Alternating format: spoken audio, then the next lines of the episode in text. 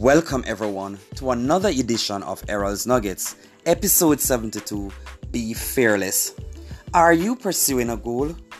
Do you want to be a successful person? Then it is now time to be braver, more courageous, and bolder. Get up and move without fear. As you pursue your goals, you cannot be weak or timid. You have to be fearless. A fearless person is enthusiastic about life. He or she has to be a trendsetter and a go getter. You too must aspire to take on these characteristics because you are fearless. I encourage you to be very confident, dream big in spite of the challenges, be positive in your speech, face your challenges head on, and live out your purpose.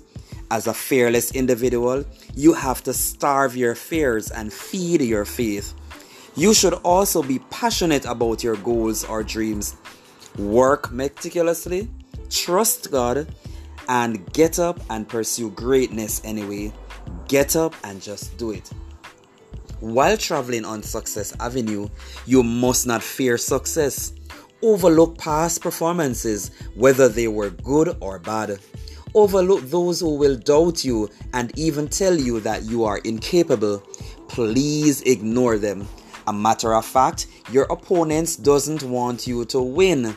So remember to purpose in your heart to achieve unlimited success because you are wired to win. I dare you to be fearless in every area of your life, knowing that you were created by God to be prosperous. God did not give you a spirit of fear. So don't ever wear fear. Exercise your faith, take risk, and win big. I am Errol Campbell, and remember to adopt an attitude of confidence. Always have a visual reminder of your future dreams and work diligently with persistence.